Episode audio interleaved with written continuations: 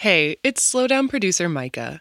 What poems have helped you slow down, have made you stop and reflect? We want you to send us your selections for a series of upcoming episodes. Head to slowdownshow.org/community to submit, or go to our Instagram @slowdownshow to find out more. This fall, I spoke with listeners at the Twin Cities Book Festival about the place of poetry in their lives. This week, we're sharing their stories. I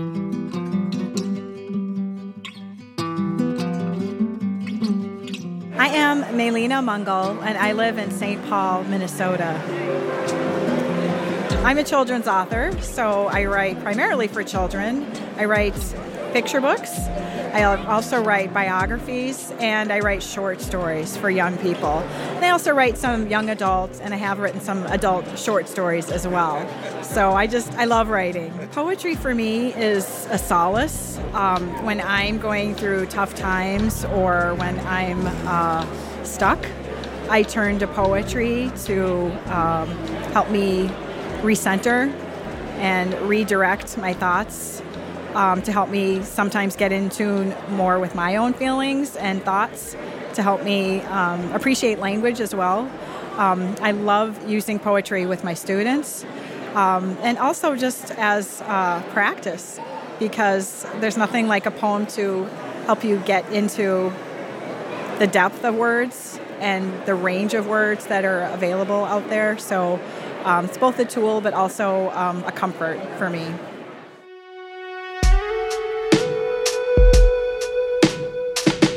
This is Myka Kielbon, producer of The Slowdown. When working with poetry as your job, like it is mine, sometimes it becomes more tedium and less solace. I find myself needing a break or wanting to break something. If I'm smart or urged on by a friend, I'll go for a walk. And lately when I do, the sky has seemed so big and beautiful that the clouds have made me cry. I can see the rolling hills of the cemetery in the distance and the mountains beyond that. And even if the sun has set, the smell of the evening and the motion of my legs on the pavement can set me free.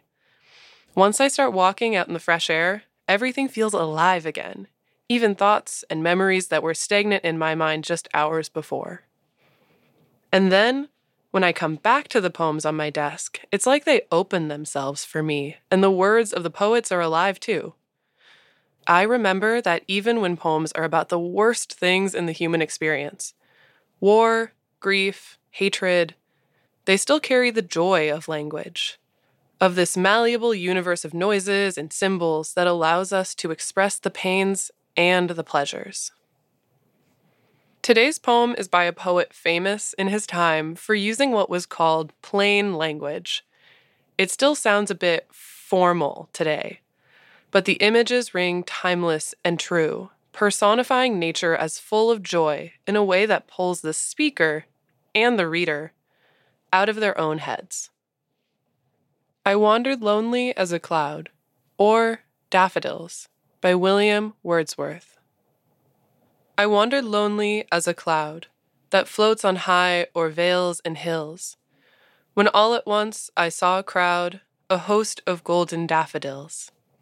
Beside the lake, beneath the trees, fluttering and dancing in the breeze.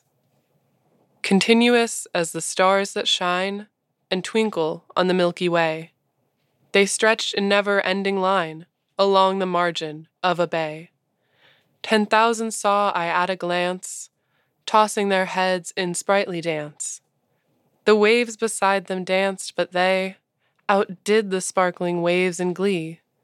A poet could not but be gay in such jocund company.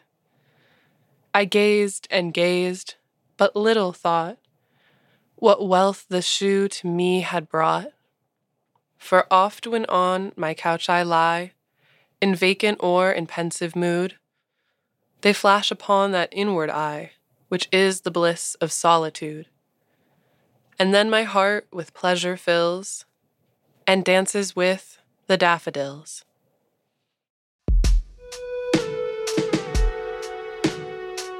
Do you want to share the role of poetry in your life?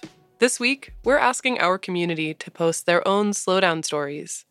Head to our Instagram account, @slowdownshow, to find out how.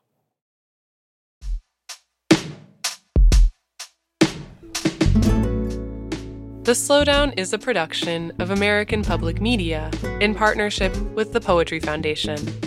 This project is also supported in part by the National Endowment for the Arts, on the web at arts.gov.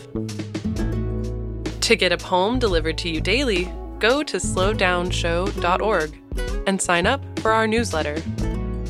And find us on Instagram @slowdownshow.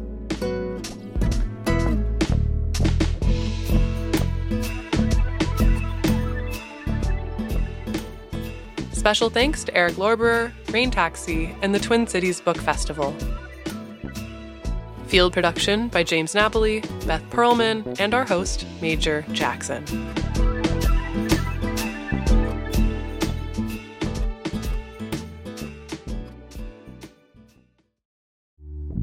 I'm Jane H., and I donate to The Slowdown. I've loved The Slowdown's format and mission from the first program I heard, bringing indispensable poems to us all. One poem a day, beautifully chosen, spoken, and framed. Please join me in supporting this program's future with your own gift today. Visit slowdownshow.org/donate.